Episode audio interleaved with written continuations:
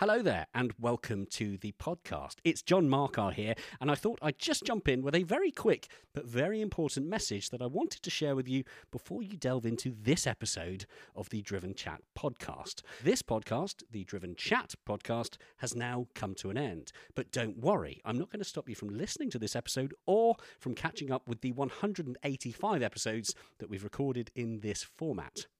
I just wanted to let you know that if you're looking for our new episodes recorded after December 2023, then you'll need to seek out our new podcast, The Driven Podcast. You can find the Driven podcast in all the usual podcast platforms, including, chances are, the one that you're listening to this one on right now.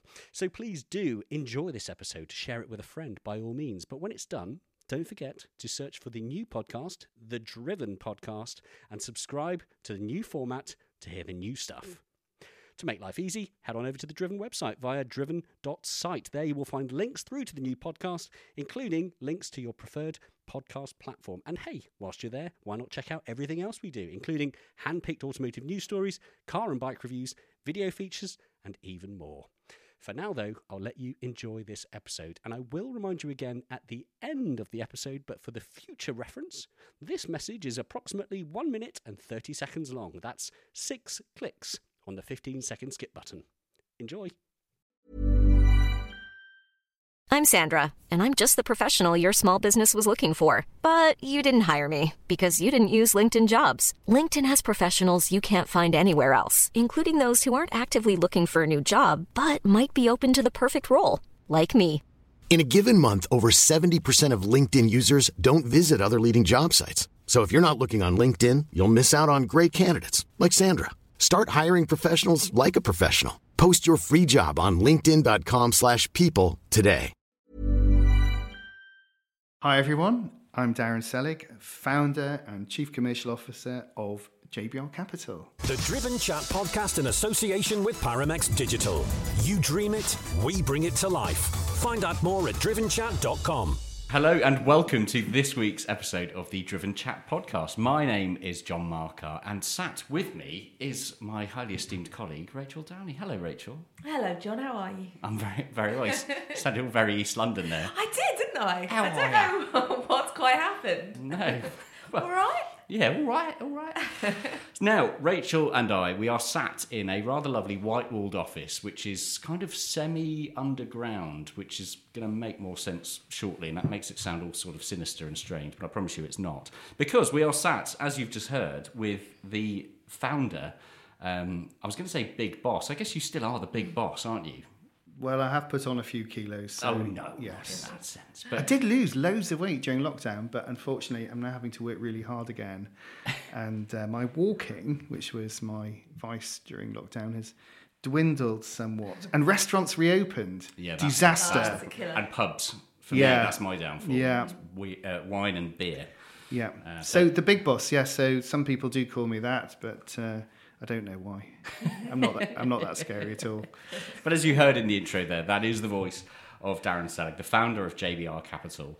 And there's a bit of a, a bit of an explanation I should probably bring to this particular opening, in in which um, I have quite a close relationship with you guys as a company. I'm a brand ambassador for JBR. I like to attend lots of lovely events on the behalf of JBR and capture some content. So anyone that follows me on my social media feeds will have seen the JBR Capital brand before, and it's an absolute joy to do bits and pieces with you when I'm not filling the rest of my days with driven chat Well, bits and pieces. we're delighted that you do it. It's because all those fantastic events are at weekends. Yeah, exactly. and yeah, uh, yeah. you know it's um, as much as we'd love to be at all of them it's uh, unfortunately when you have uh, other commitments and families and Yeah. things it's difficult uh, to get out to these events um, every weekend so we're delighted you do it and you're a very knowledgeable individual on the cars Oh, I kind of bluff my way through through the actual intricacies of cars but um, hopefully I know a little bit or two about how you can buy one and how you can fund it Well, that's exactly, what we're all about Exactly, and that's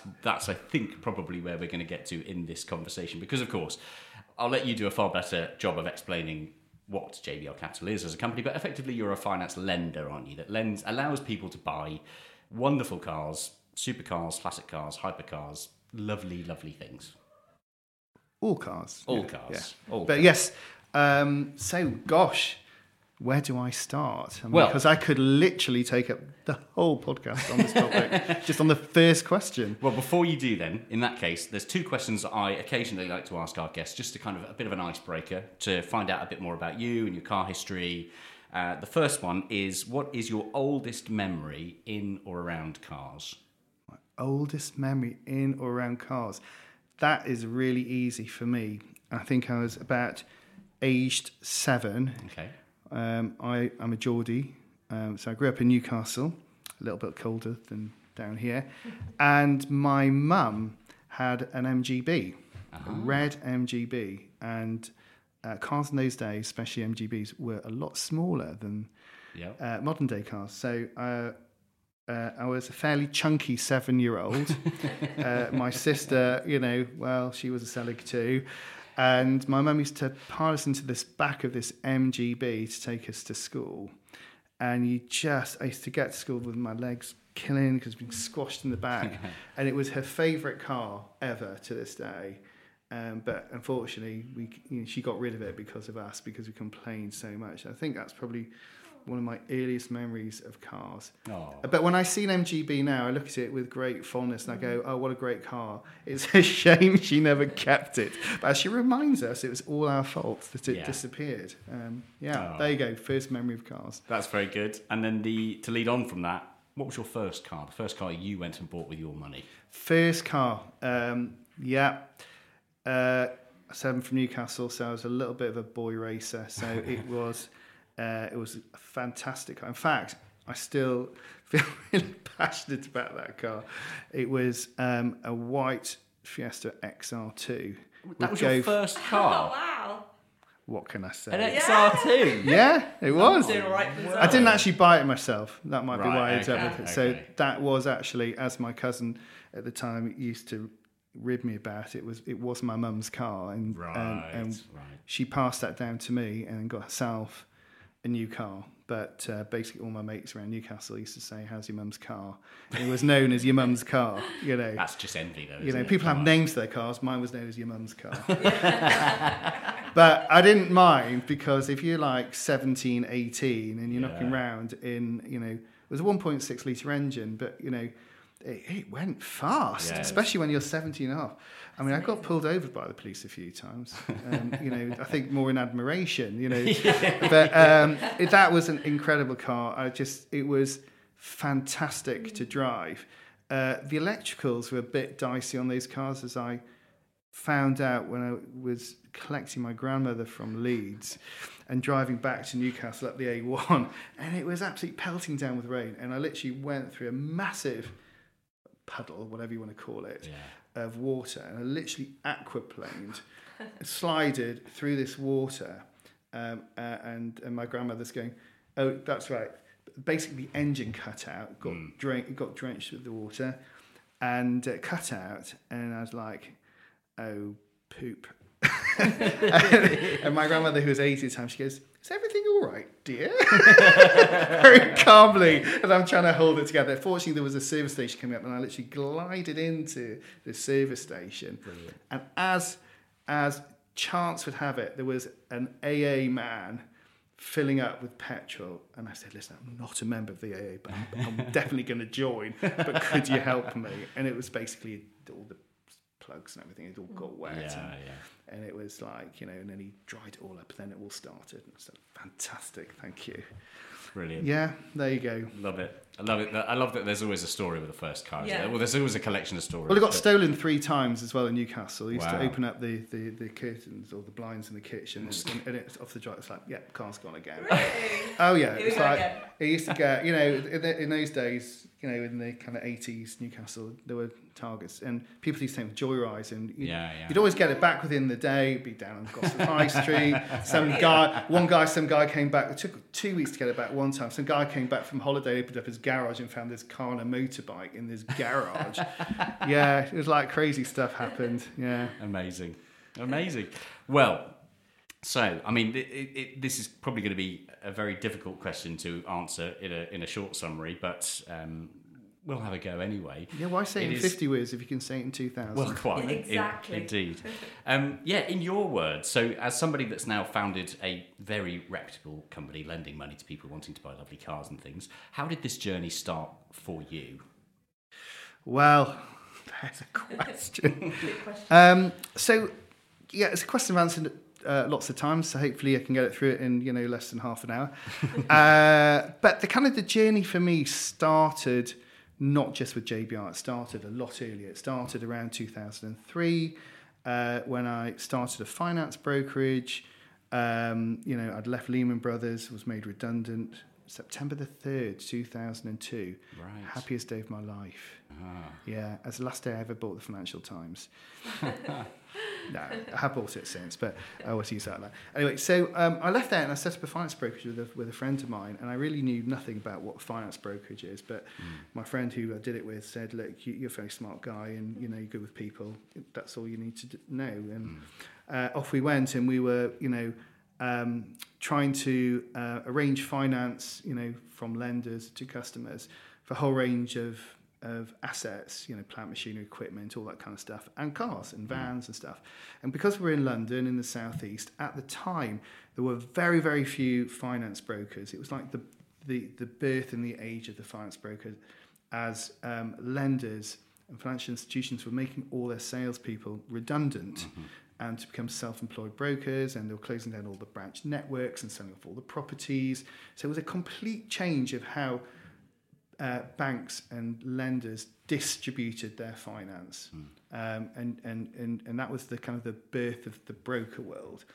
Um, and we very quickly worked out that lots of people seem to like buying cars, especially in London and South East, and entrepreneurs and people are fairly affluent and wealthy. You know, just need to Mayfair and, and Knightsbridge and see all the cars.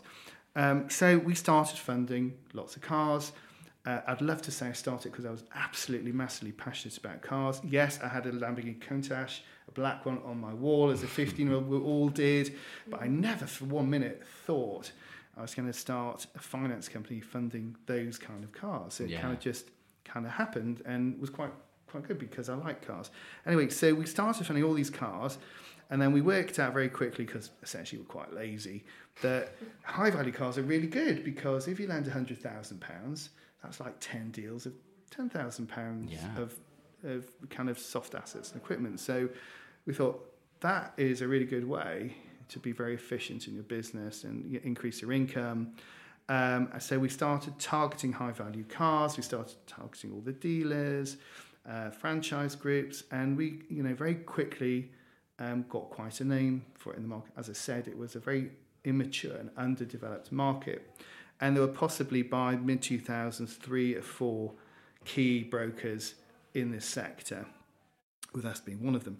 And um, uh, but really, it all started changing. Kind of what drove me to try and convert from being a broker essentially through to being a lender. And I think it was because uh, a number of factors. The market was changing. Uh, customers weren't going to see the cars physically so much, so the footfall was falling. You had the birth of the internet and the rise of online shopping. Mm. And, and people were starting to view cars online, and it, maybe the last one, one, one and a half, if there's such a thing, uh, visits to a dealer to actually go and physically see the car before they purchase. It, because you know, you can spend a lot of money on a car, you actually want to go and see it's Yeah. okay. You know, photos are great, videos are great, but there's nothing like sitting in it and touching it and Yeah. checking the leather's okay and all that kind of stuff. So, um, and dealers became extremely worried about dealing with brokers because they thought we're giving away our customers to a broker who may or may not look after them or give them back to us. So the, the the dealer world where we got most of our business from was the landscape was changing, and um, they just seemed to trust dealing directly with lenders more than they did with a broker. They thought the lenders just more reputable, wouldn't not that we would obviously steal their customers, uh, but that was their perception, and, and fair enough. Um, and then also, uh, you know, I was looking at the lending landscape, and it was fairly average, to be honest. Um, you you know, and it hasn't changed dramatically now. People have upped their game a bit, but you had consumer lenders that were you know becoming automated, didn't want to talk to a customer. Uh, you know, you may or may not fit the criteria in terms of a scorecard. Um, you know, and customers buying high value cars don't often conform to a scorecard approach because they structure their lives and their finances very, very differently to, to you or I, you know, who are just just normal people. And um, so so they'd often get declined and not what not, not want to do. Um, and then the asset lenders, the asset finance houses, who, are, you know, they're fairly similar today. Um, you know, they're funding all kinds of plant machine equipment and cars. So um, the appetite really wasn't where I thought it would be. They didn't really necessarily understand the asset of the car and the supercar. And can you imagine that? I mean, it's moved on tremendously Yeah. since 2005. We're talking 17 years. Oh my gosh, getting that is scary. But you know, their their knowledge and experience and the kind of cars wasn't brilliant. Yeah. Uh, asset lenders are a little bit better at understanding customers than the consumer lenders, but the overall proposition was not brilliant. They weren't really customer centric. They weren't really giving people what they wanted. And like a complete fool, I just thought, wow, I could do better than this. You know, if only you had lots of millions to be able to do it. And I thought, you know, there is there is space here for a specialist lender to do something different um, and better that's customer centric that really understands these cars and can provide a really great customer experience and you know uh, that was really the point of the, that journey and the driver um, and the passion to create a JBR. You know, and our, our slogan is always fund your passion. And now we have a classifiers online which is find your passion. So try to bring our dealer stock onto our site, you know, and get our direct customers who visit that site and come together. And it's all about the passion and the enthusiasm, uh, you know, of of the industry and of the customers. And we just, I just did not feel that coming from what essentially is quite a clinical and dry um, bank environment, you know, um, that just didn't have the passion for the asset and, and therefore didn't really connect or have empathy um, with the customers. And what didn't exist out there, and it's really going back from my broker background, is, you know, banks outsource, as I said earlier, outsource all that distribution. That was the model, how it changed. We don't understand any of this. We don't understand dealers. They speak a totally different language to us. We're, uh, you know, uh, regulated, you know, financial services bank. Uh, we, we just want someone else to sit in the middle and do all that for us. We just lend money. You sell cars. We don't. We need someone in the middle who understands Yeah. it. So, kind of all that background of being a broker, through that journey of being the, the, the interface to the customer, kind of thought, well, the ethos was really what we really want to do is bring kind of like that broker style mentality and put it inside as a wrapper of a finance company around it and bring those two elements together. And that just did not exist. And I don't really think it exists today in, in bank world. I think we're quite mm. unique in, in that in that respect. There are uh, there are lots of fantastic brokerages out there now. Um, you know that you know that we receive business from. We, we do deal with with you know finance brokers in quite a big way, and uh, and that broker market has certainly um, improved and upped their game since Yeah. since I was bluffing my way through it in the, in the 2000s. And uh, you know that's become a much more crowded market because the market does need those specialists. But we've brought all that inside within the finance company. Uh, and then I had a joint venture with Investec that lasted a few years, which was really important in the development of, of, of the model because that gave experience and um, credibility and track record of running a loan book, which is what you need to go and raise private equity funding and debt. Um, and then we founded JBR in 2014, and um, here we are. The rest is history. Yeah. Here we are, seven, eight years later. Um, you know, um, writing 300 million pounds of loans a year. Yeah, which is So, Which is amazing. Um, How did COVID so I, so, you? so I reckon I must have been onto something back in the day. It just took a little while to get here. It takes all the little bits and bobs from Yeah. you being a chartered accountant, everything, holding a degree in engineering, everything probably Yeah. gives you the the equipment to become the person and the company you are. But yeah, did how did COVID affect you? Because I suppose that's six. Was it six years of running, like being a lender, Yes. and then the beauty that was COVID hit? How did it? Did people their, their Yeah. spending? Did it all change? Did spending for customers change, or how did it affect JBR? All I mean, or both, all of it.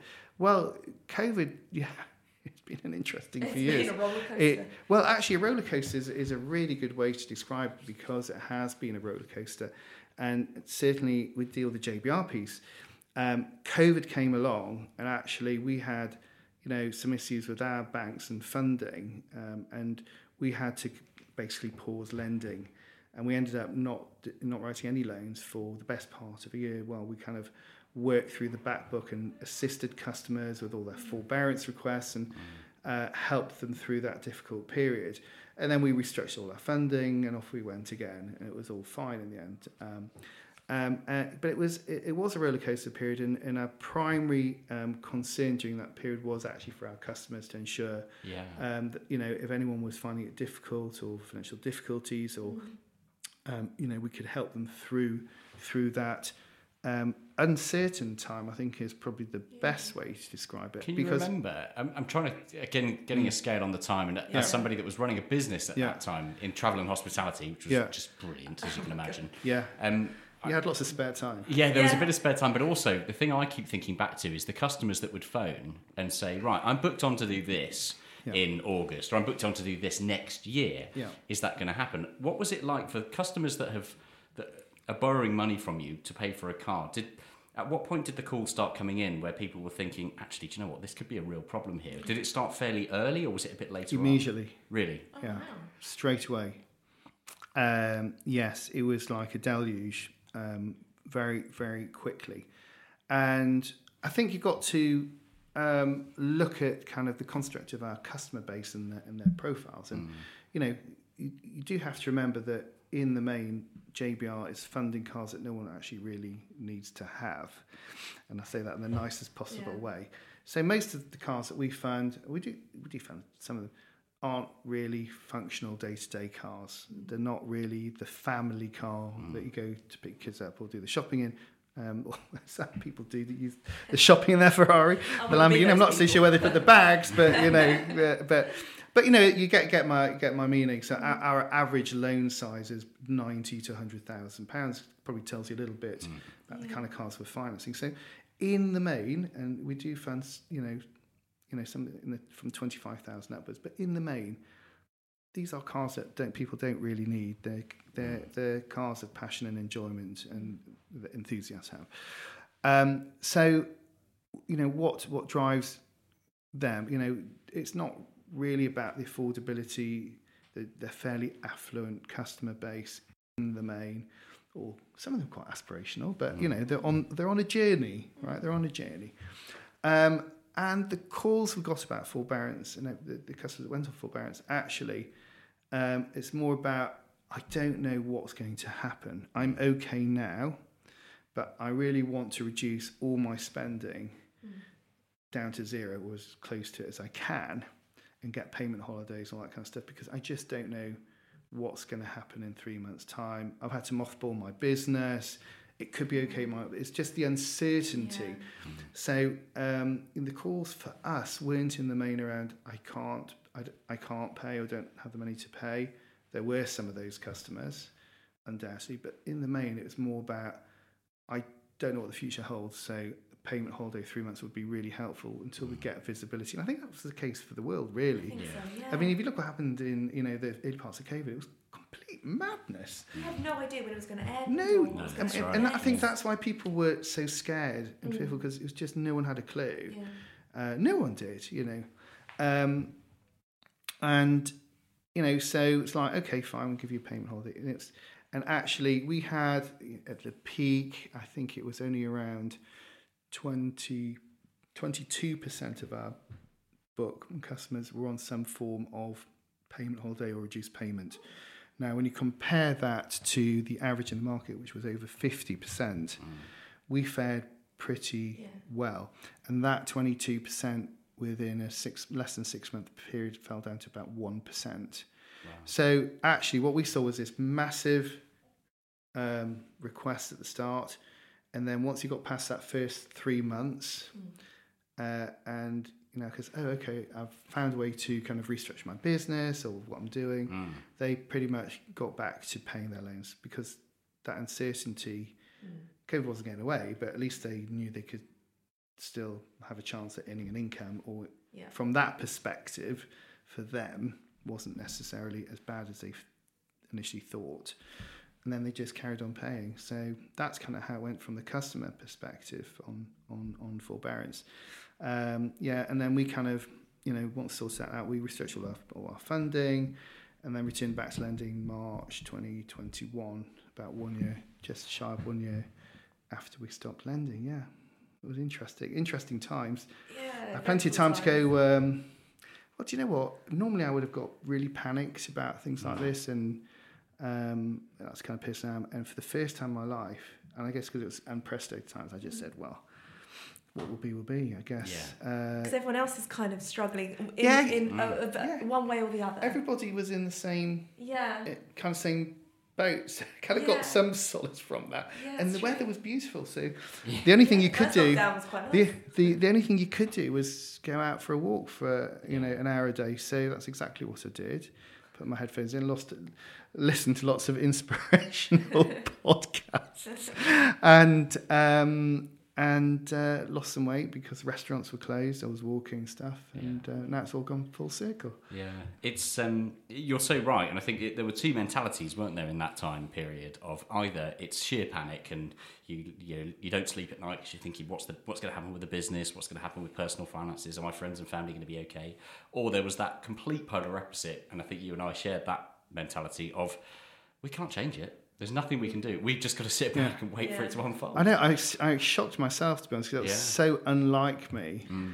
But because it was just like a global global phenomenon Yeah. that you know, I remember going out for those walks from out, and the streets were just eerily quiet. Yeah. still. No car. I mean, that first three month lock period, there was not a car on the road. That's right. Yeah. It was just the weirdest of mm. ti the weirdest of times. Actually, I, I actually had some happy, some of the happiest times. Actually, Yeah. bizarrely, um, bizarrely, um, yeah, I, I actually had some decent times through there. Yeah. I guess Nice. with family as well, isn't it? You're spending more time with family. And I suppose your three sons, Jamie, Benjamin, and Raphael, who That's what it. JBR. Can I just ask, is Jamie the oldest? Is that how you decided on J to begin? Yeah. Because I would want. Yeah. Do you know what I mean? If my dad was going to Yeah. name a company with our initials, Yeah. I'd want to go first. Yeah, he still reckons he's like some kind of shareholder in the business because he's got his name boy. on it. Good boy. Actually, he's working in the business for the next few weeks. He's helping us out. Oh, so- really? Yeah, yeah. He keeps telling everyone that you know the J's him. you know. yes, I was. Um, you know, I was really you know put a lot of thought into the name. You know, Yeah, yeah. the initials of my children. You Yeah. know, no one's ever done that before, ever. Um, and actually, it's just that that is actually really weird for me. Uh, actually, so the old joke I always say is JBR's initials of my children. The capital is what my wife likes to spend, but you know that's kind of what I always say. But uh, she's still waiting, to be honest. So, um, so yeah, that is that's the whole concept of the name. Actually, is just I find really weird because. Uh, you know, when we started the business, I'd actually formed the company JBR Capital. Uh, um, it's always good in business to have a, a plan B if plan A blows up and one waiting to go in the wings. Uh, and it was kind of like I set up the entity and I thought about the name and I thought, oh, you know, that might be quite useful. And I've got all the regulatory permissions in it. And I thought, oh, maybe that might be useful to, to use for a venture in terms of cars and things. And I wasn't quite sure what it was going to be used for. Um, so I had it for quite a few years set up. Um, so then when we did come to forming this business, everyone was like, oh, well, what entity should we use? What should we call? And I said, oh, well, actually, I've got one. I've got yeah, one. I've already done this. I've got one I've already set up. A few years ago. and, and, uh, and this is the reason why I did the name and all that kind of stuff. So and, uh, organised. And and, uh, and and everyone went, oh yeah, well let's go for that. Let's just use that. And then so I had it there, and then it's just really weird just to see that name that's just a shell company Yeah. transform over time into kind of a recognized brand um, that okay in our microcosm world of luxury and specialist cars people do recognize largely with just help obviously on the, the fabulous reels that she's doing. J- just Shell's in the room by the way for anyone listening. Um, you know and that whole brand has been brought to life. You know life has been breathed into it and been made into this luxury supercar finance company that's passionate, enthusiast, uh, and, and enthusiastic about their customers and the cars. And uh, you know, people go, "Oh yeah, I've seen JBR." Someone actually, someone, someone, someone the other day, and I, they're saying, "Oh, where's your office?" And I was explaining where it was, and said, "Oh yeah, the JBR building." Oh wow. I was like, no, it's actually the Lexington building. Oh, we call it the JBR building because we see the sign outside. It's the first one we see. Yeah. And we refer to it as the JBR. I like that. I like It's that. very, yeah. That was good. I Yeah, like that. I it's said, JBR could you put a rename it. testimonial and put that on? Yeah. Um, so, so for me, I'm really, really proud of the name. I'm proud of the fact it's got my children's names in it. I'm really happy I used it, and I'm really it freaks me every day when I see it in the back of a cover of a magazine Yeah, or um, in a partnership on somebody else's site, like Supercar Driver, and it's you know put out there that they're endorsing it, and you know that's that's quite a proud thing for me to see personally. Um, you know, so yeah. Good stuff. Now, one of the questions that I wanted to ask is it is a genuine one because before I started any association with you, and really, I don't have that much experience in the world of finance. I've not really financed many things myself beyond a mobile phone contract or or something along those lines. Um, I'm always fascinated to learn about who it is that's actually taking finance out on cars, especially when we're talking about the big money stuff, the kind of Yeah. two to three hundred thousand pound cars. And I, I think me, perhaps like many others, just assume well, if you, you know, if you're going out and buying a two hundred fifty thousand pound Ferrari, Yeah. chances are you're quite wealthy. You've probably got a, quite a bit of money in the bank. You've probably got quite a successful business, or you've inherited a large chunk of cash. Why does that individual go through a finance company and not just walk into Ferrari, hand them their pile of cash, and drive away? Yeah. Well, obviously, the, you know, they can only give under 10,000 euros in cash to a dealer. True. So- in physical cash, yes. But they could go with their debit card or their, Yeah. their Amex card. Yeah, as- as they exactly, often do. yeah. I've seen people literally go into dealers and pay like with their debit card like £300,000. I've had full of admiration for them that they had that much money in their account and did that. I I could thought, do that in my cards. I actually thought that was really cool. It would have obviously been cool if they'd taken finance with us, but um, but yeah, it's you know it's always the question that gets asked. You know, uh, certainly many investor meetings, uh, um, and certainly trying to raise the P private equity funding for this business started like, well, why do wealthy people can well afford um, uh, the cars? Why are they financing it? And um, the answer is, you know, 80% of people at least use some form of finance um, when um, buying their car and uh, or or against the car, because it doesn't have to be a purchase. It could Sure. be equity release and may own the asset uh, for many many years and want to get the value out of it without selling it. Um, but in the main, talk about like dealer purchase. I'm going to buy my new fancy red Ferrari or black Lamborghini, whatever it is. Um, you know, why do you finance it? And, and that 80% in the volume market is no different in percentage terms at the high, high end of the market.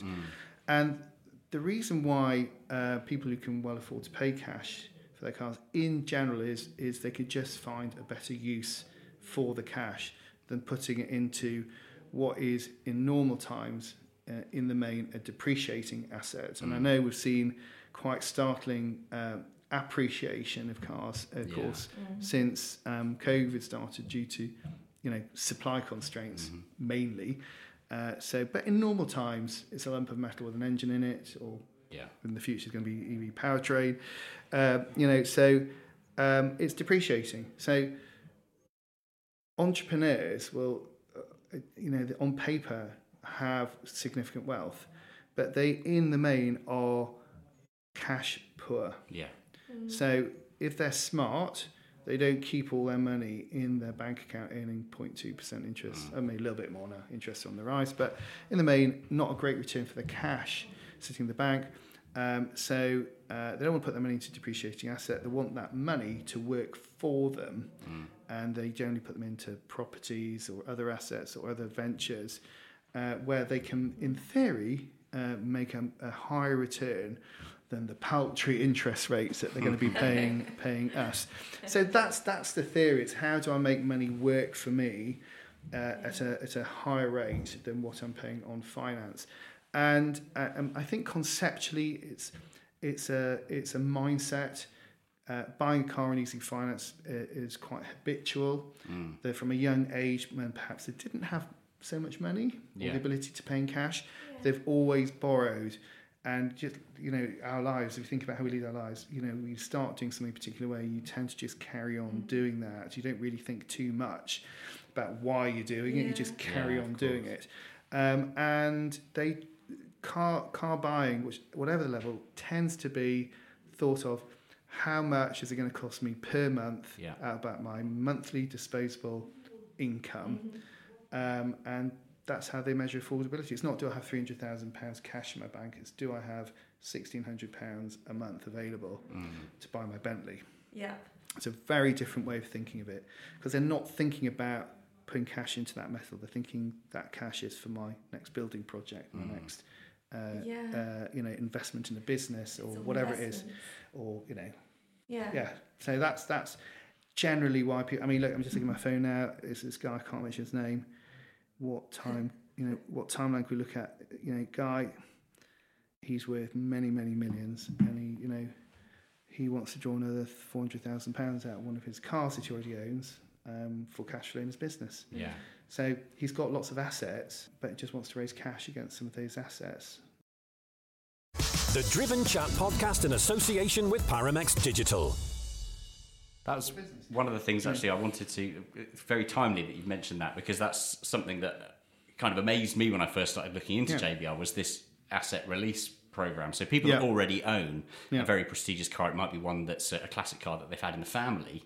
Yeah. They're actually able to lend against that, aren't they? They can say to you, right, I've got this Ferrari 250, Yeah. and Lucky. I like to build a Very swimming nice. pool in my back garden. Yeah. Um, what can you do? And you, you, you can then lend against that car that they already Yeah, have. we we over the years have many calls, races. You know, I'm not so sure I heard the one about building a swimming pool, but I'm sure that happens. It's normally uh, my daughter's leaving home and I want to buy a flat, or or or I- want to go on a very expensive holiday, or Yeah. I just need some additional cash flow uh, just to support the business, uh, and I was going to sell my DB5 or six or whatever. Sorry, Ferrari 250. um, if you're ever so lucky, and um, you know they always thought that they had to sell the car to realise the cash, and actually didn't really want to sell the car. And then they've come across us, you know, and we're not the only people do it, but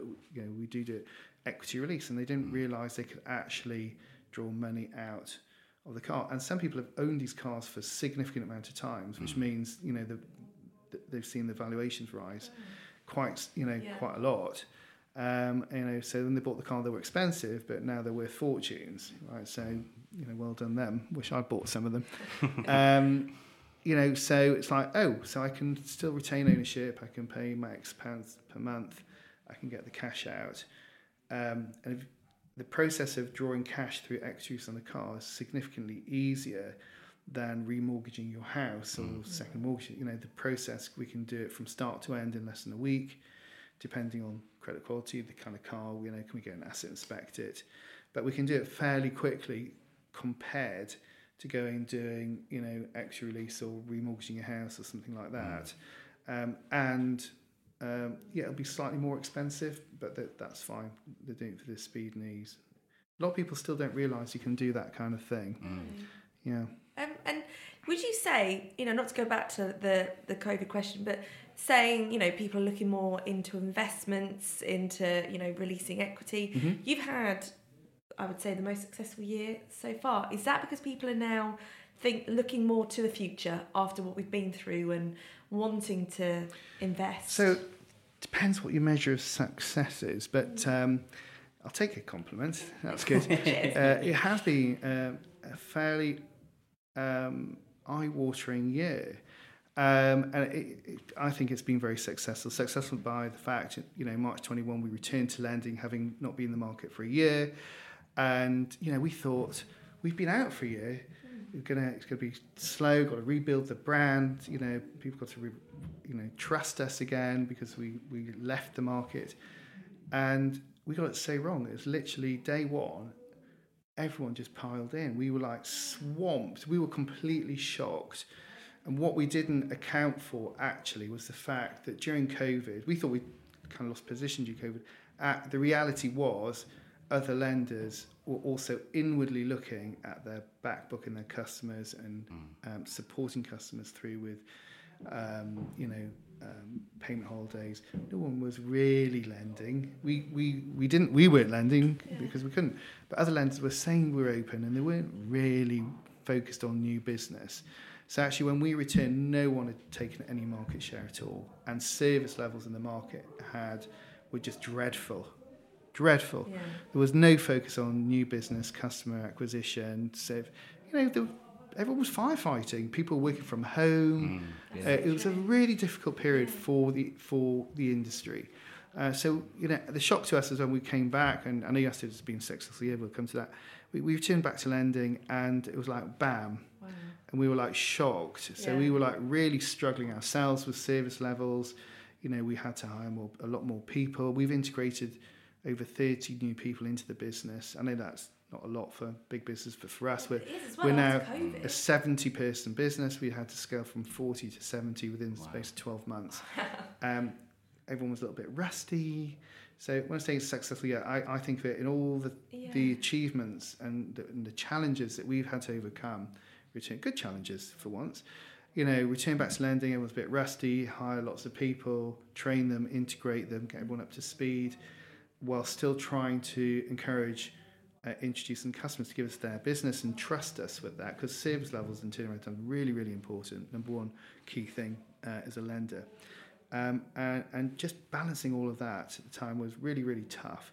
I'm really proud of everybody um, who works at JBR, uh, all our colleagues, because everyone stepped up to what was a you know challenging time, positive challenging time because we were lending, um, and, and come through that. And you know now we've come from when we restarted lending, doing 11 million pounds of loans in the first month. We're now doing over 25 million pounds of loans a month, heading towards 30 million pounds a month, and it's insanely bus- busy. I mean, it's talking about recessionary environments out there. It's Yeah. insanely uh, busy. I mean, we're just a small company, so maybe we're just seeing a little bit of growth in market share. But so, so yeah, we're on for a record year in terms of kind of the volumes of loans we're doing, and it and it just seems to be growing and growing.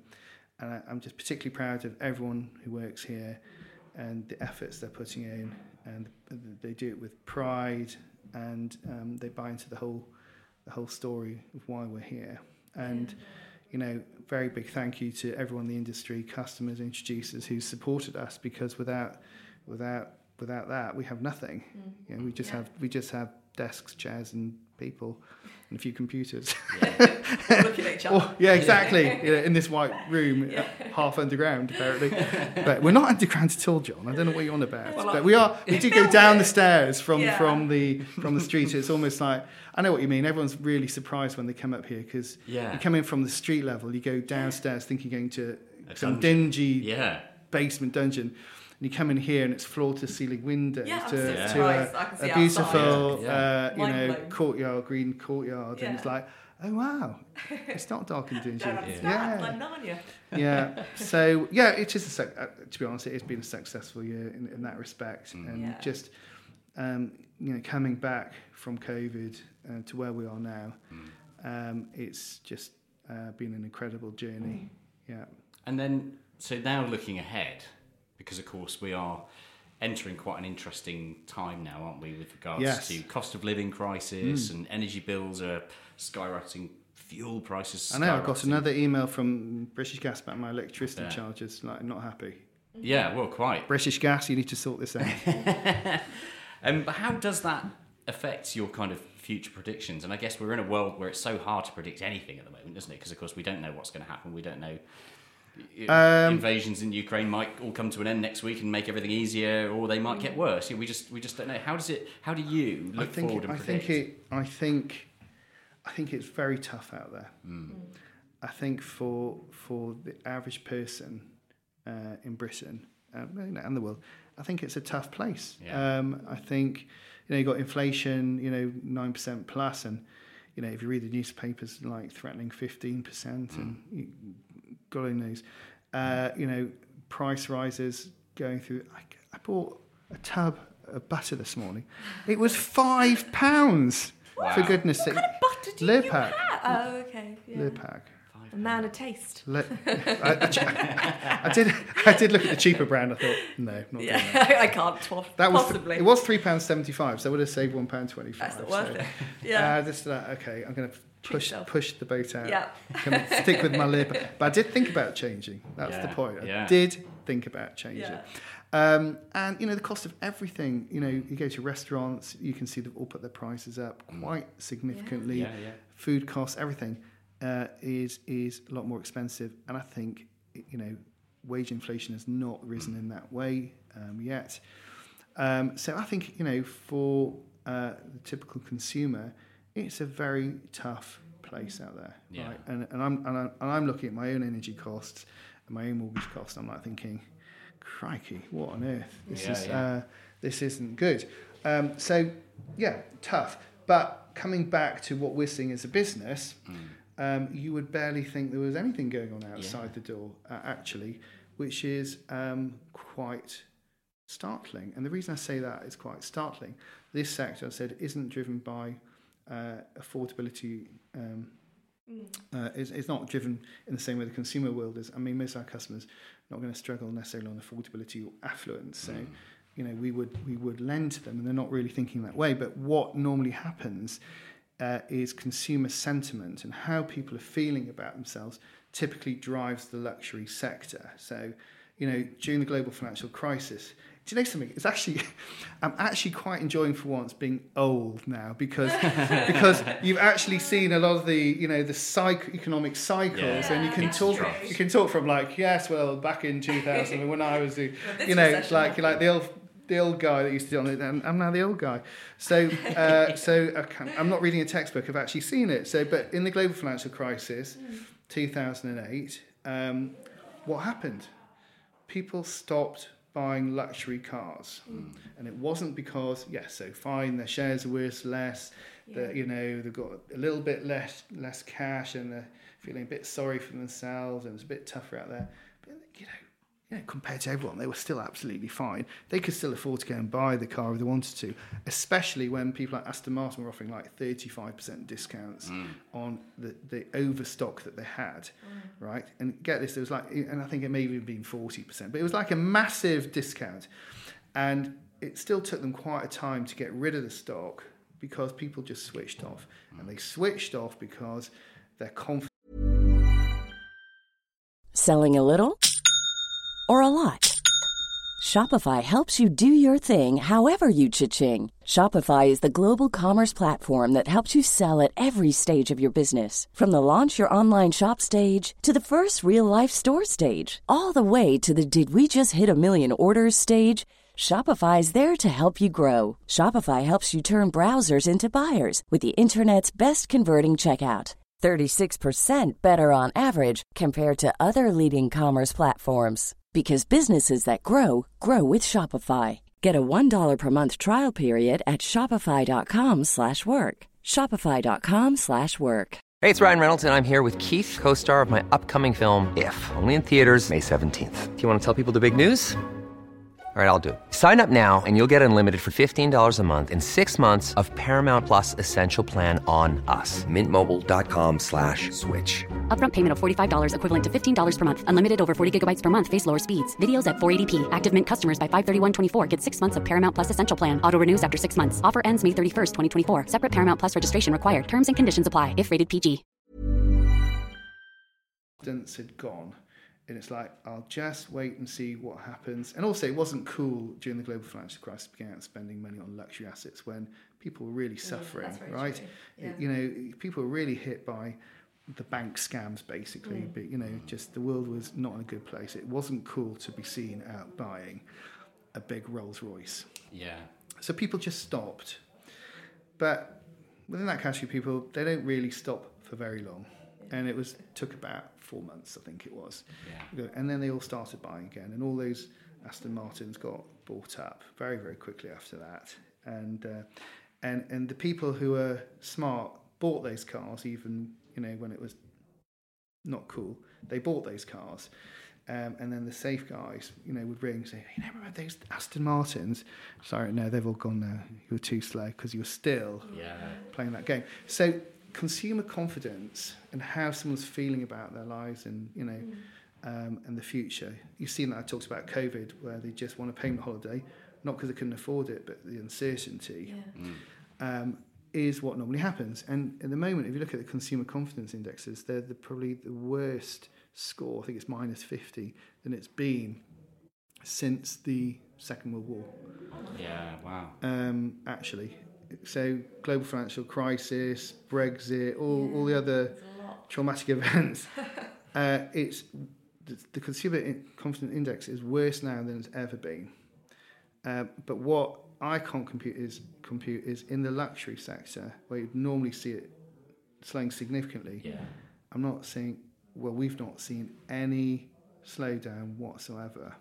Do you think that is because you said before you're not because you're not the big boys, the big, big Yeah. companies. Do you think that's why? So it's either we're just, you know, our market share is maybe 4% mm. in the market. So, you know, we've got a big brand and, you know, we're out there and people recognise us, but we're still only 4% of whole of market. So we're tiny. Yeah. So we don't need to do an awful lot to take market share and grow. So I, I do think we've almost come of age where we're kind of got to that inflection point where we've come of age as a business. Yeah. So we're seeing growth ahead of um, maybe a slowdown by taking market share.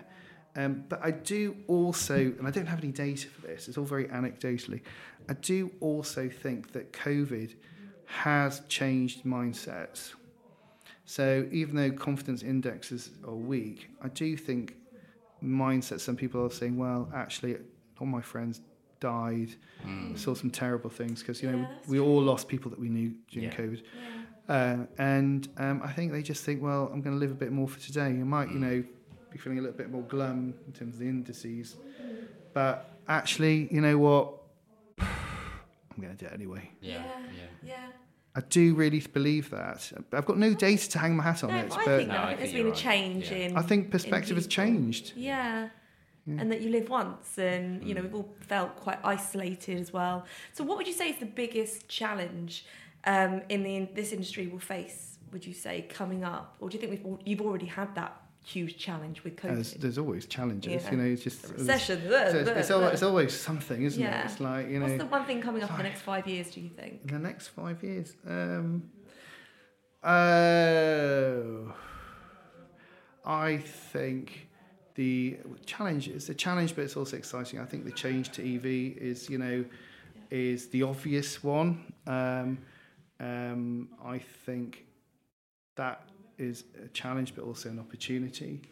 Um, it's going to be a challenge you know, to see how people change their mindsets towards EV, especially in the luxury sector. I mean, obviously for Rolls Royce, it's like a dream come true, isn't it? Yeah. You know, what do you want? I want, you know, you know, to go as fast as you can and as quiet as you can.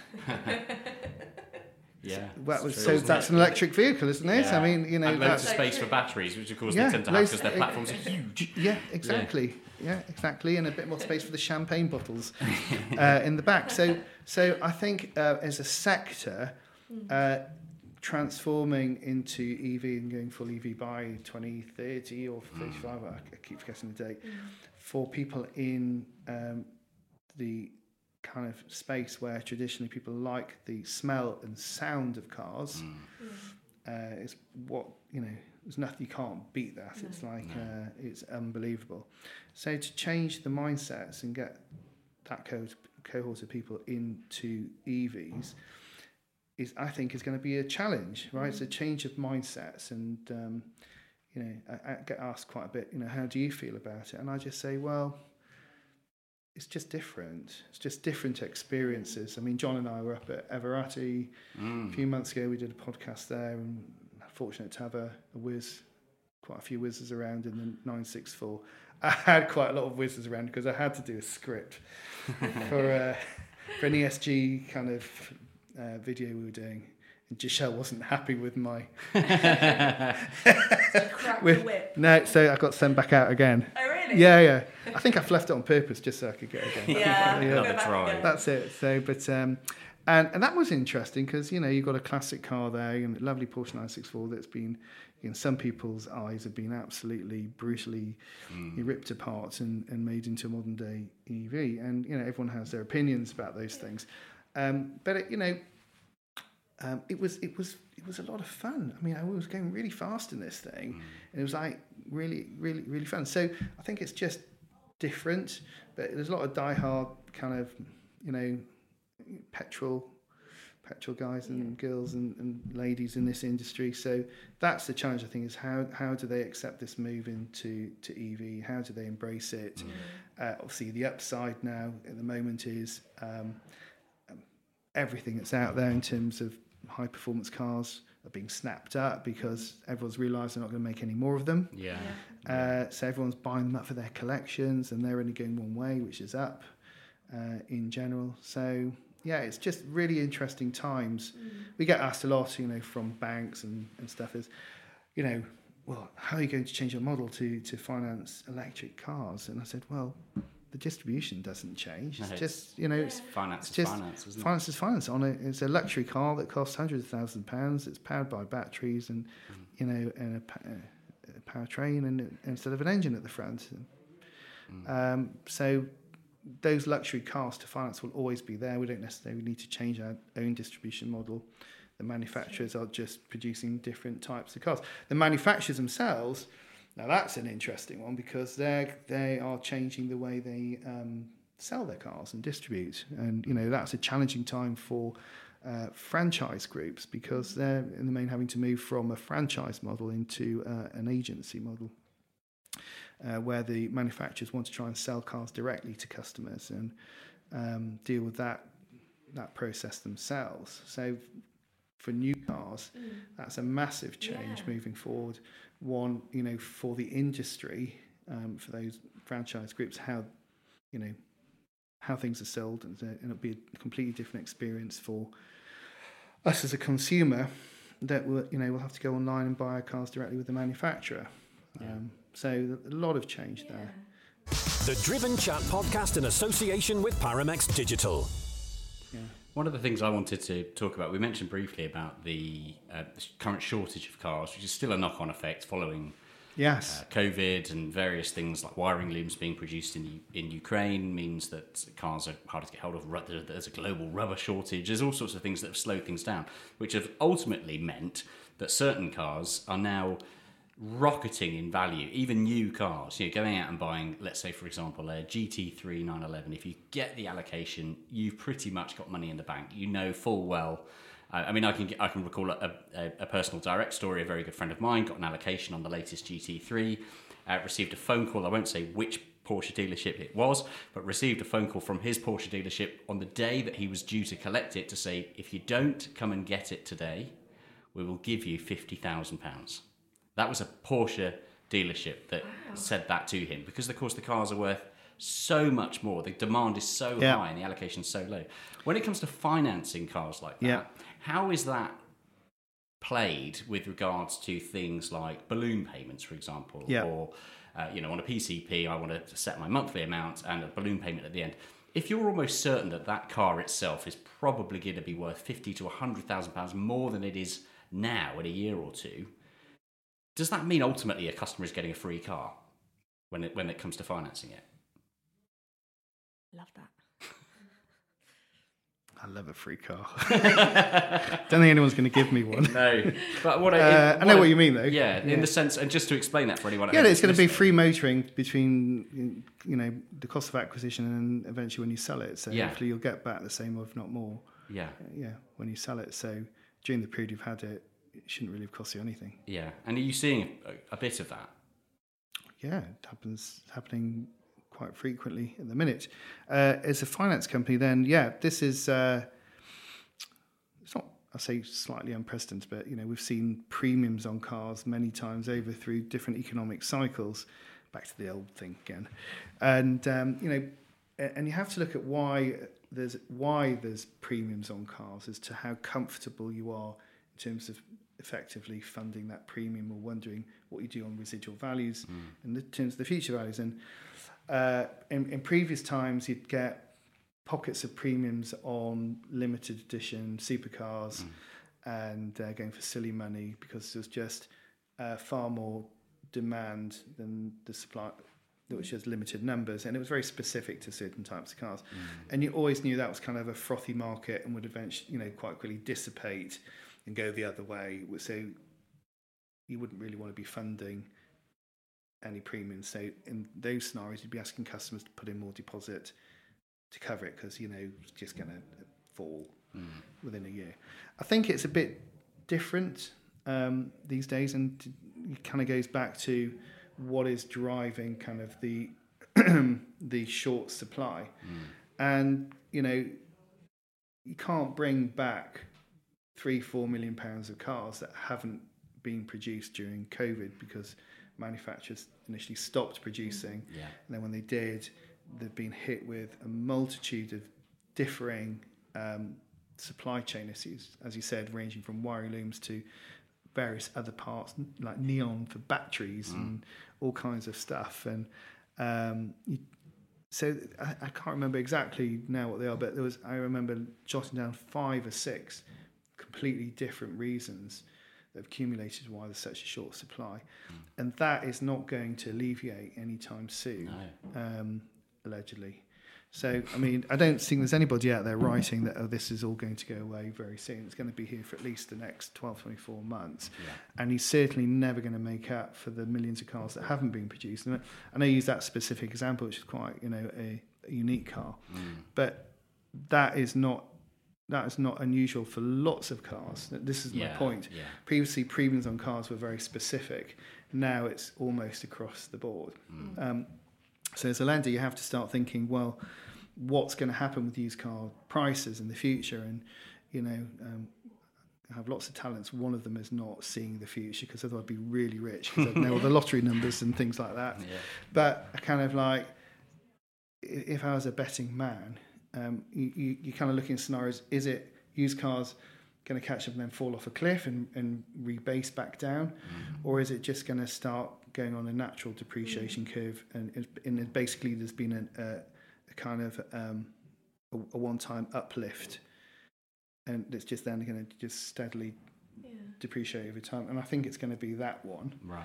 um, because you're just not going to bring all those millions of cars back that haven't been produced, and there's too many different unconnected issues that's dampening the supply chain. Um, also, moving forward, I don't think manufacturers are going to go back to oversupply.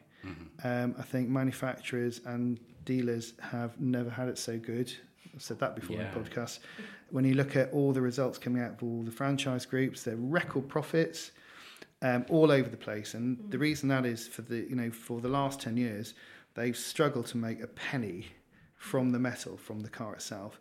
All their income has had to come from periphery uh, ancillary products, services like finance and insurance, um, and uh, all the money, um, the profit centres have flowed back into the metal itself. And they've never been able to make money on cars. There's been huge oversupply, lots of pre-registrations, having to sell lots of cars to leasing companies, car brokers, and anyone else will take the oversupply. That has all gone, and therefore discounts on cars have all gone, hmm. and that's why you're getting some of these premiums on the really sought after hmm. ones. Now, I don't with the move to EV and the shortage of various different parts, manufacturers are putting their parts, the limited supply parts, uh, more into luxury vehicles and, and other cars where they've got higher margins and can make money. Hmm. Yeah. Never done that before. Um, so they're, they're trying to be profitable. Uh, so I don't think they're in any hurry to going back to the old model. I think that has just now gone. So I think we've seen a, a one-time step up in values. It's just going to follow a normal depreciation curve.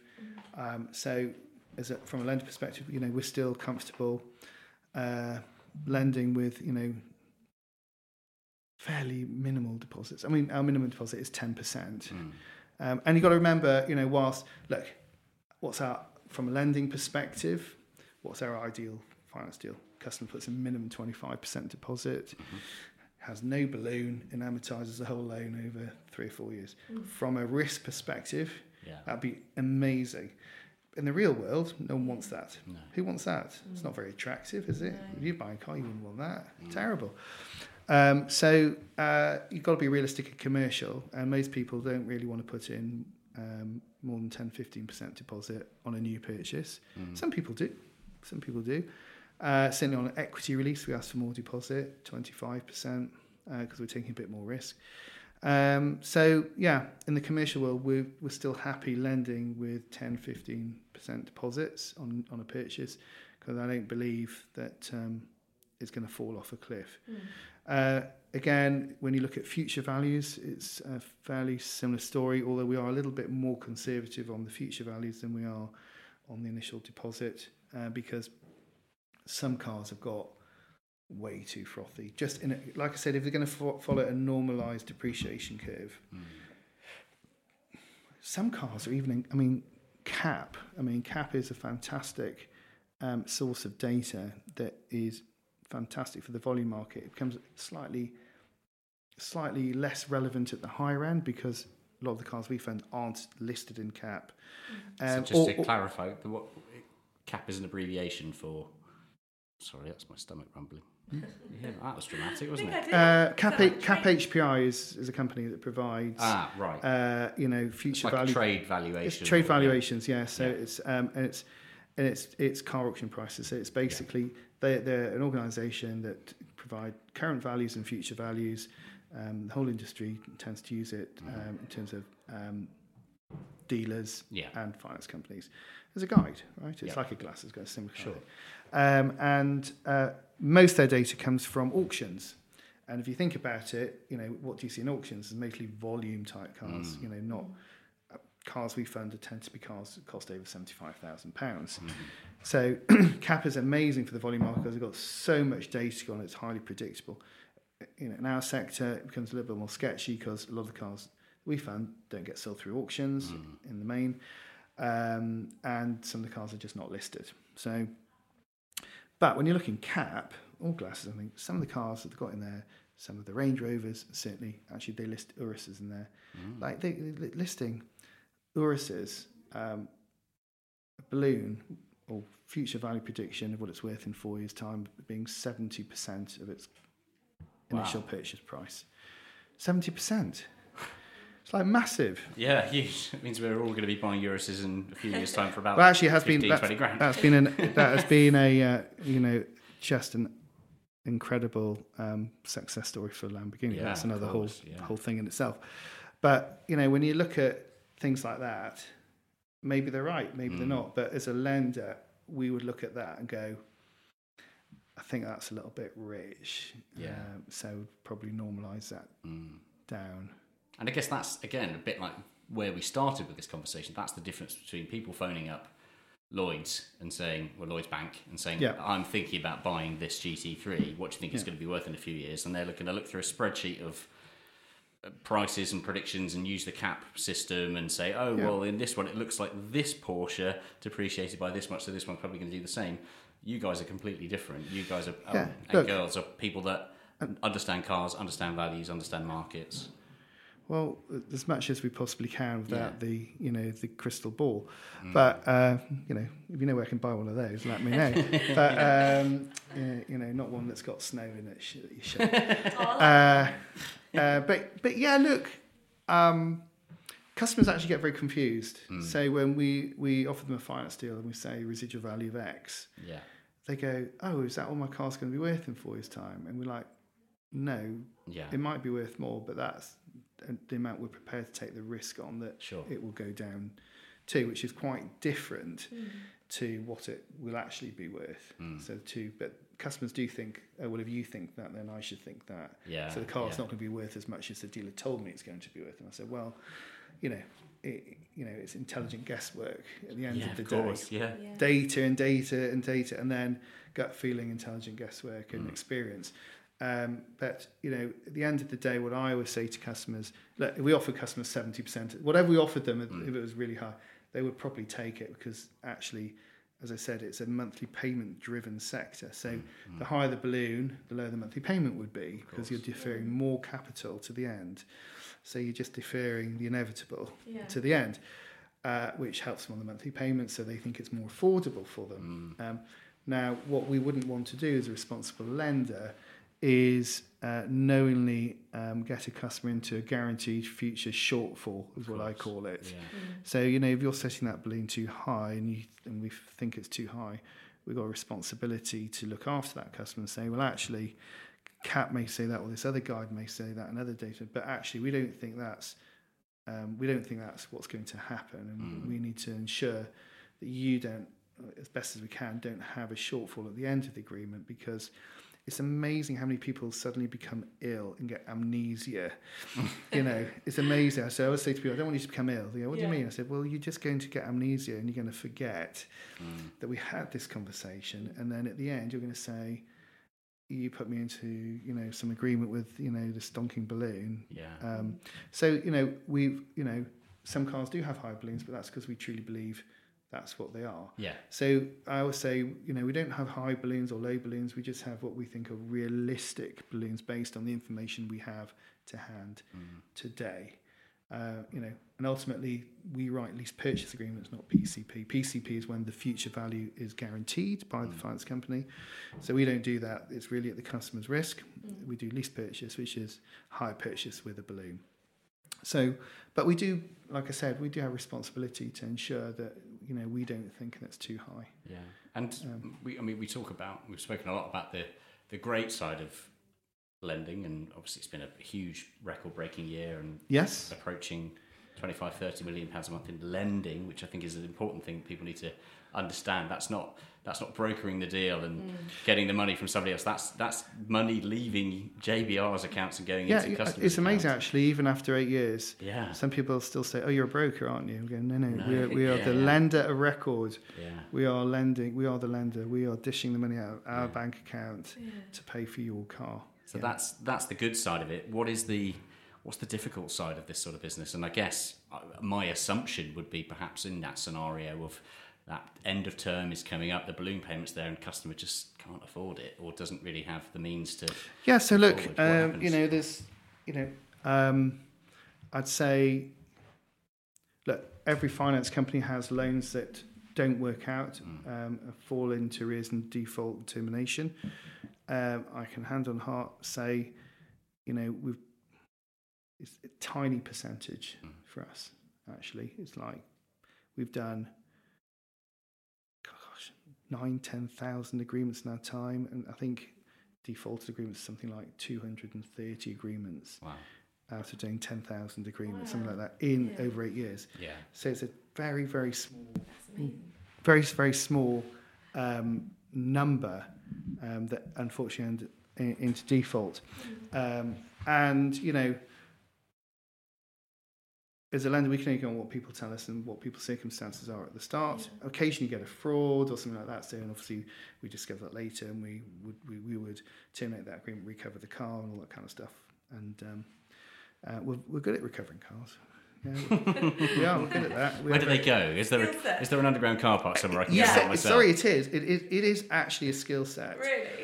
Watching the back end is, is equally as important as the front end, and you need to have a very skilled specialist um, team who you know are good at kind of arrears and um, collections and. Uh, uh, you know, so yeah, and unfortunately, we do recover some cars, and you know, we have recovered some from some unbelievable places. I mean, you just would not believe where they've ended up. In what way? Oh, different countries, the other side of Oh, the wow, world, in? Albania, Romania, Switzerland. How do you find them if they've gone off to Albania? Like I said, we're good at that. Can't tell you all our trade secrets, can we? Amazing. Otherwise, everyone would be doing this. There'll be like an RBJ or something. Uh, so that's our that's our IP, and we're very good at it. And um, you know, good people, and we train them well. Uh, but you know, just that's very small percentage. But you know, you do it does happen Yeah. occasionally. Um, and but you know, people do fall on hard times, do fall in arrears, temporary blips, uh, and circumstances have changed. And I don't think there's anything wrong with that. You know, that's I think got to be very compassionate and understanding, and we try very hard to help all of our customers um, you know, if they if their circumstances change, unfortunately they can't afford the car either Yeah. during the term or get to the. So we do assist customers to help sell their cars with balloons due, and they Right. they and they just want to dispose of the car, or we refinance it if they want to, Mm-hmm. if, if you know their credit profile is fine. Um, so you know we call them managed sales. You know we help people with that process. So we're not a finance company where you just can't get through to somebody. Well, actually, people say about me that I never answer my phone, but everyone else at JBR you can normally get hold of. uh, and uh, WhatsApp, I'm good at WhatsApp. But anyway, um, so you know we, we we care about our customers. You know, and we're not just about here. We like repeat customers and customer retention, but we want to help JBR customers if they're falling hard times. So we just don't let them languish. You know, we're not a faceless finance company where you just can't get through and you're number 38 on the queue and Yeah. you get an email back and then no one calls you for days. Because, you know, if your circumstances change and you can't pay, there's a big difference between won't pay and can't pay, in my Yeah. view. Yeah. Right? I won't pay, I've got no time for. Mm. Beware. um, uh, but, you know, the can't pay because life has changed Mm. is I think we urge you to care to to people, and they may be in class as a vulnerable customer, Of course. and we have a lot of empathy, and we will try and help them through um, and come out the other side. Um, and we've got lots of success stories like that um, that we could talk of another day. You know, where we had good outcomes for customers yeah. Uh, in difficult positions. Yeah, but it's, you know, it's not all about just making money. You know, it's about how you treat people. Yeah. If you're nice to people, you treat people well, they'll come back again. And Totally agree. you know, Yeah. and we've, I, I know lots of people who have been through really amazing times and it's completely gone down the toilet. Yeah, of course. And you have, and, and, you know, and years later they've come back up again Yeah. and they want to do something. So, Mm. you know, um, uh, and I think we should help them out, you know. Yeah. That's really nice. That's really, really nice. I guess before we start to wrap things up, because we've been uh, chatting away now for an hour and nearly an hour and 15 minutes. Really? Yeah, it's amazing, isn't it? How time flies. I didn't think I'd have anything to say. um, now, obviously, that, that, that what you've just said there is really lovely, and I think we often think about, we certainly talk about this industry, the automotive industry, as this wonderful community of people, and, and we're all in it because it's passion led. Yeah, we like cars, we love cars, we love things with engines, and we love motorbikes, and that's why we're we're in it. Would you say that that is? Do you find that even in the world of finance, that's what carries through? The people that you've got working in your office here behind us are here because they love cars. They have a passion for cars. They have a real understanding and almost a.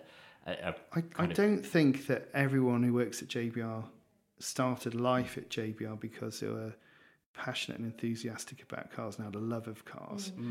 Um, but I think certainly once they come and start working here, um, because it's important um, to us to bring it to, to life for everybody who works here, um, I think it's hard not to feel the passion. So, you know, I actively encourage anyone who works in the back office here in the office, you know, obviously the sales team who are external based and their job is to go out to dealers all day long and drum up business and go to events and entertain brokers and so you know they get all the, the softer side of the mm. business and you know the, the so-called glamorous part i can tell you anyone in our clients some of our client service executives have been out with bdms on the road to see dealers and they come back and they go oh, it's not what I imagined. It's really hard work. Mm. I think they have this impression it's just all drinking champagne Yeah, and you know, schmoozing. Schmoozing people. Wait. I'm going home. Uh, some bits of it are, Yeah. and a lot of it's not. A lot of it's just you know hard graft and driving and rejection, and uh, you know they keep going. So it, it's just a different type of role. But the perception is, if you just sat in the office, it's they're having all the fun and we're having to do all the hard work, and they work very very hard here. But I always actually encourage everyone in, in the back office, doesn't matter what role you're in, it's client services, in back office finance or collections or whatever it is, is we have a, rotation program where everyone needs to go out, spend time with BDMs, go and visit dealers, go and visit brokers, try to get everyone to events. I mean, obviously, Supercar Driver, who we're the finance uh, partner of, you know, had their, their, their annual big event, which is the Secret Meet at Donington uh, a couple of weeks ago, which was awesome, always Yeah, is amazing, amazing. And we had 35 people from JB. I think half the company was at the event, and we invited 100, 100 um, guests, either customers or introducers, to come along as well. So we had a big turnout. Um, so I think service levels on that day were, were not great. That's because half the half the company were living it up in Donington. But it's such an amazing event for everyone to see because you know if you don't feel the passion there, you're never going to feel it ever. Yeah. You Yeah, know, you're you know, some had were lucky enough to get on the track as passengers in, in some cars. I went in um, uh, Paul Bailey's LaFerrari on the You Ferrari did, yeah. parade. That was great. Brilliant.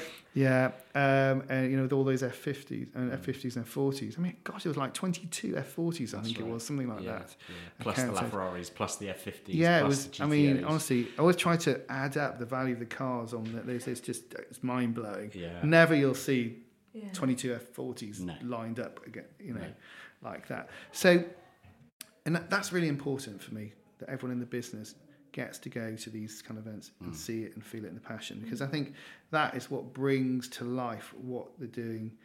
You know, in in here in the back office, processing loans and paper and you know, uh, I'm not saying it's boring, but you know, it's it's not boring, but It's the less you- you- glamorous side of It's it, less isn't it? glamorous, and it's like, but if you understand that you've got a customer at the end of this waiting to buy this car, and this is what he's passionate and excited about, then you, if you've seen and touched that car and been in one, at least you can feel vicariously what that person is hopefully going through, and you can understand why being speedy in response and giving great service and just chatting to them. You know, people don't talk enough these days. You know, high behind emails and stuff. Um, you know, talk to your customer and, and, and just show interest. You're going to win the deal if you do that because It's true. n- most people don't. I mean, it's so simple. Humanising. I'm giving all my tr- secrets away now. Yeah, you shouldn't talk to anybody, other finance companies. You know, Be rude. If anything, Uh, be really rude. You know, so so uh, you know, so no, people don't necessarily start because oh, come here because they're passionate about cars, but Mm. they certainly start feeling the passion, enthusiasm once they're here, and it's the same for me. I never started JB. You know, I was never starting this journey to become a lender in this market. I didn't wake up one day and go, oh, you know what? I think I'm going to start a luxury car finance business Mm. today. That's my my dream job. Yeah. But it kind of got there through you know a number of iterations and you know paths that cross. I don't think that's any different from from people who join JBR. Do you think it will always be just cars? Do you think is there any vision for boats and watches and art? Hmm. Do you know something? We talked about things like that. It's like which direction does JBR go in the Yeah. future? Does it just stay really relevant about cars? Um, there's lots of different directions to go. We could just stay wholly focused on what we do on cars. Like I said, four percent market share. Yeah. There's still plenty of growth to go just in the UK, and that's you know in the future there's aspirations to go to other territories. The US is a massive market, it's four times the size of the UK. And um, you know why not go live in the Hamptons or something? Yeah, Sounds like fun to me. um, but you know, uh, you know, you could go to other territories and do what we're doing. Um, I don't. We always talk about becoming a luxury asset lender in you know, planes and yachts. Um, I actually personally don't think we'd go that way Yeah. if it was up to me. I, I think uh, there's a big difference. So the private um, private bank arms, wealth management arms of of the large large banks um, do cater for yachts and private aircrafts, and they do very well at that, and they're very cheap compared to I think somewhere where we would be. They don't ever touch cars. Uh, so you know, never say never, but I don't think so. I think art is difficult to fund. Yeah. Um, so, you know, we might open up. There's lots that you could do in wheeled assets as a specialist lender. You know, there's lots of specialist electric type, uh, not necessarily just that cars, wheeled assets. So, Very good. say no more. Say no more. Watch But you know, there's, there's there's lots of things we could do. But I'm just very excited by the fact, four percent market share. I mean, you could you could grow massively. you know, Yeah, just in, Yeah. just in staying as we are. Um, I think we have to become the best possible version of ourselves, doing what we're doing now, and be very focused on what we're doing before we even consider anything else. Sure. Because then I think it just becomes a distraction. Yeah. Well, there you go, and I think that's what makes you guys so good, and that's why it's even for me as a tiny little cog in this huge machine, as a bit of a flag flag bearer, and um, But you do it so smi- well, John. Smiley face handshaker that I go along to these. you do But it's, it is because I feel, I see it. I, Yeah. I sense it in the company, and I think I wouldn't be here and I wouldn't be involved if if if it, I didn't feel that. I think there's low. You know, the, let's just think. In, Think off the top of my head about the amount of finance companies there are, or finance divisions of companies, or banks and things, and you don't think of any of them as as personable necessarily. It's just another company with a phone number and somebody that answers. So- I think of JBR in a very different way. I think I can't actually remember who said this, but recently someone t- said a line to me, and I thought I'm, I need to steal that line with pride because I kind of it kind of summed up JBR, and it was you're a finance company with a personality, Nice. Yeah. Yeah. and I thought like I, that. thought that was really nice. yeah. Yeah. I liked that, so I stole it. Good. Yeah, yeah. But you know, if it, if if uh, there was one thing that keeps me going, keeps me enthusiastic about what we're doing, uh, you know, outside the cars and stuff, it's got to be the people. It's got to be Yeah. the customers and the people in the industry. Um, it, it, it, it's just never a dull day. There, it's just such an eclectic mix of characters. It's the only way to describe it. Uh, I mean, it's just you get all the way from the very difficult through to the absolutely hilarious.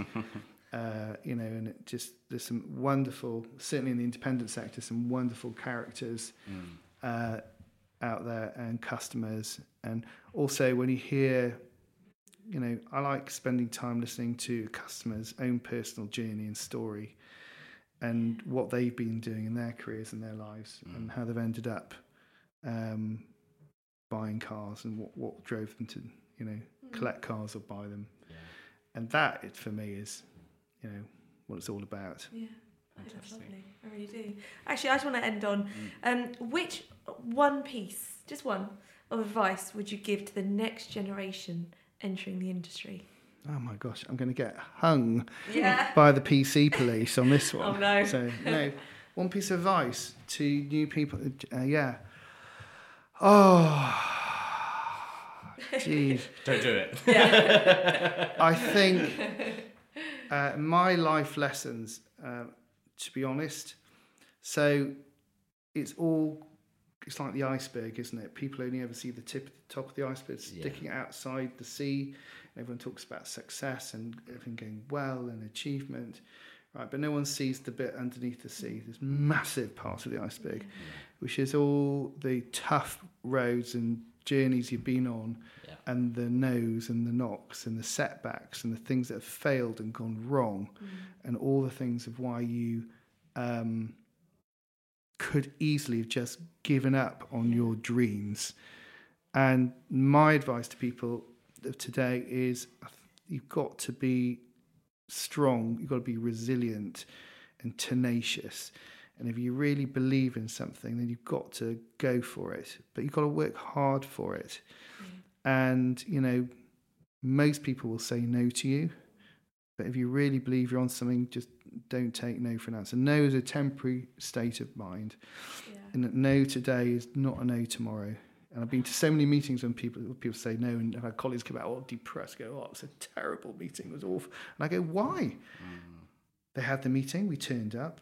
Yeah, but they said no. I said, "Yeah, but that's just today.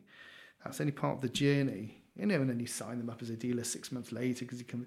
So you just got to stay strong, believe in yourself. Uh, you've got to get tough. Life's not handed on a plate. I know that's not politically correct to say these days, but but that's reality. You know, it's you know, life is tough. Um, so you know, just keep going, believe in what you're doing. That's my advice. Nice. That's good advice. Yeah, I like I'll it a lot. it. Look, you know, I started on this journey in 2003. Right. So what's my maths? How many years is that? That- 19? Yeah. Yeah, 19, Yeah. right? So we're just getting to this point, right? Yeah. A lot of work, a lot of graph, a lot Yeah. yeah. Ups and downs. I wish I could have got there a little bit quicker, to be honest. Yeah. But you know, Everybody, everybody does, though, don't they? Yeah. you know, but you know, and you know, things will go wrong. Hmm. Things will go wrong. There'll be really dark moments. You hmm. know, like COVID and your funding lines being pulled and wondering what's around the corner. Mm-hmm. But you've got to have faith. Faith. It's all for a reason, and these are all learning points. learning development points. These are not these are not setbacks. You should think of them as opportunities for learning mm-hmm. rather than being negative, right? so how can I build on this? Change, you know, I've learned what have I learned from this? Mm-hmm. Just keep pushing forward, pushing forward relentlessly. Be relentless mm. Yeah. and never ever give up. There you go. There you go. There you go, dear listener. That's your uh, that's your weekly dose of inspiration there from Darren Selig at JBR Capital. I'm free for inspirational speaking as well. Yeah, Uh, you know, very very maybe that's a new business line. I don't know.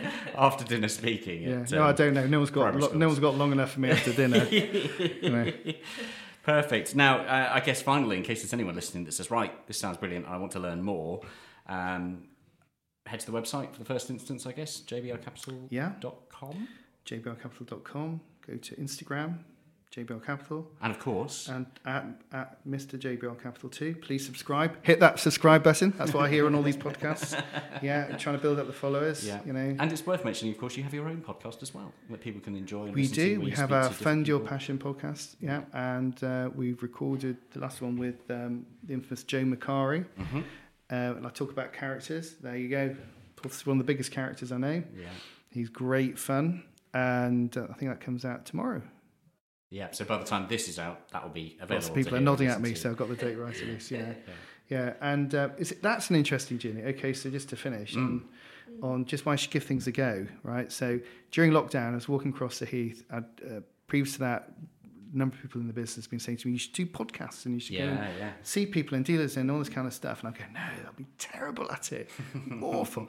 And then, uh, then I was going during lockdown across the heath, and I was listening to all these podcasts, trying to find some inspiration, and, and I listened to some some some motor ones, and I won't mention names, but I was listening to them, and I thought these aren't really very good. They're not great. I think I could do better. A bit like this time. I think I could do better than this if I was brave enough, right, to get over my fears. And um, and then I thought, but that doesn't seem to stop these other people. They're probably doing it, and they probably know they're not brilliant, but they're just doing it anyway. Yeah. They've got over that fear and they're just doing it anyway. There's a book called that, by the way. And um, there is. And um, I just thought that point, right, I'm going to do it. Going to give it a go. I'm sure the first ones, the first 100 Yeah. will be dreadful, be terrible, but who cares? It's the journey, isn't it? It's the mm. lessons learned. Right, you're not going to get better at it unless you actually start. So, mm. anything in life, you need to just start mm. and then go through a journey of improvement. That's what we've done. Yeah. But I actually really enjoy them now. They're great fun. Yeah. Fantastic. Well, thank you for joining us on ours. It's been uh, good to Thank you for coming. unpick your your brain a little bit more. you brought we- all your posh equipment with as well. I don't have posh equipment like this. Uh, we're all just blagging it, Yeah. so it's fine. Yeah. but learning our lessons from day to day. Well, Darren, thank you so much for your time. It's Pleasure. been, Thank um, you so much. Really it's enjoyable. been wonderful. And thanks for being a brand ambassador, John. My pleasure. Yeah, it really got- is my pleasure. It's good fun. Really good fun. Well, no doubt we'll cross paths again in the very near future. As for you, dear listener, thank you very much for joining us this week. Of course, you can find a new episode of the Driven Chat podcast that comes out every single week. Don't forget, you can also find out all of what we do and see everything we do, including written articles, videos, social media coverage, and of course, our entire back catalogue of podcasts at our website, drivenchat.com. And uh, yeah, we look forward to bringing you a new episode each week. Rachael, any words of wisdom to close this week's episode? Oh, I can't after that. I, Oh, come on. You can. I would never give anyone advice. Dig Like, deep, I- come on. Come on. Like, Dig dig, really, really deep. What Darren said. You but yeah, it's been it's been brilliant and yeah, I I yeah, I totally agree that people don't see the hard work you put in. They always see mm. the success and That's it. always see like, oh you got it easy, you got it this, but Yeah. and like I said, then we're all we're all kind of feel like we're blagging it or so yeah, I just yeah, keep on going. Oh, the imposter syndrome sneaking Oh, in. riddled with imposter Oh, syndrome. Yeah, we all have that. Yeah. But you see, that's the other thing I learned. Everyone feels that. Correct. Right? The The world. sooner you realise it, the soon you easier it realise gets. that, True. soon you realise that everyone is just blagging it. We're all just humans, and we're all, you know, we're not infallible, and everyone's blagging it. You know, some better than others, but Yeah, yeah, but it's worth it's worth remembering. It's something I like to remind, Yeah. especially the younger generation. Who, yeah, who it, it can be very easy to look at, especially in this world of social media. And it's like, oh, but it's you've got it great, you've done great, it's, you've clearly got this successful thing. It's like, no, a lot of the times we go to bed each night going, oh my god, what are we going to do now? But we figure it out. Yeah, Yeah, we do that's together. it. There we go. Go forth and figure it out, dear listener, and we'll speak to you again next week. The Driven Chat podcast in association with Paramex Digital. You dream it, we bring it to life. Find out more at drivenchat.com. Planning for your next trip? Elevate your travel style with Quince. Quince has all the jet setting essentials you'll want for your next getaway, like European linen, premium luggage options, buttery soft Italian leather bags, and so much more. And it's all priced at 50 to 80% less than similar brands. Plus, Quince only works with factories that use safe and ethical manufacturing practices. Pack your bags with high-quality essentials you'll be wearing for vacations to come with Quince. Go to quince.com slash trip for free shipping and 365-day returns. Oh, wow. You've made it to the end. The very end. And it's John Markar here again, reminding you that this podcast, the Driven Chat podcast, has now run its course and has come to an end. To find a new format, search the Driven podcast in your preferred podcast app or head on over to the website driven.site to find some quick and easy links through to the new episodes in the new formats on your preferred apps. Thanks. Bye.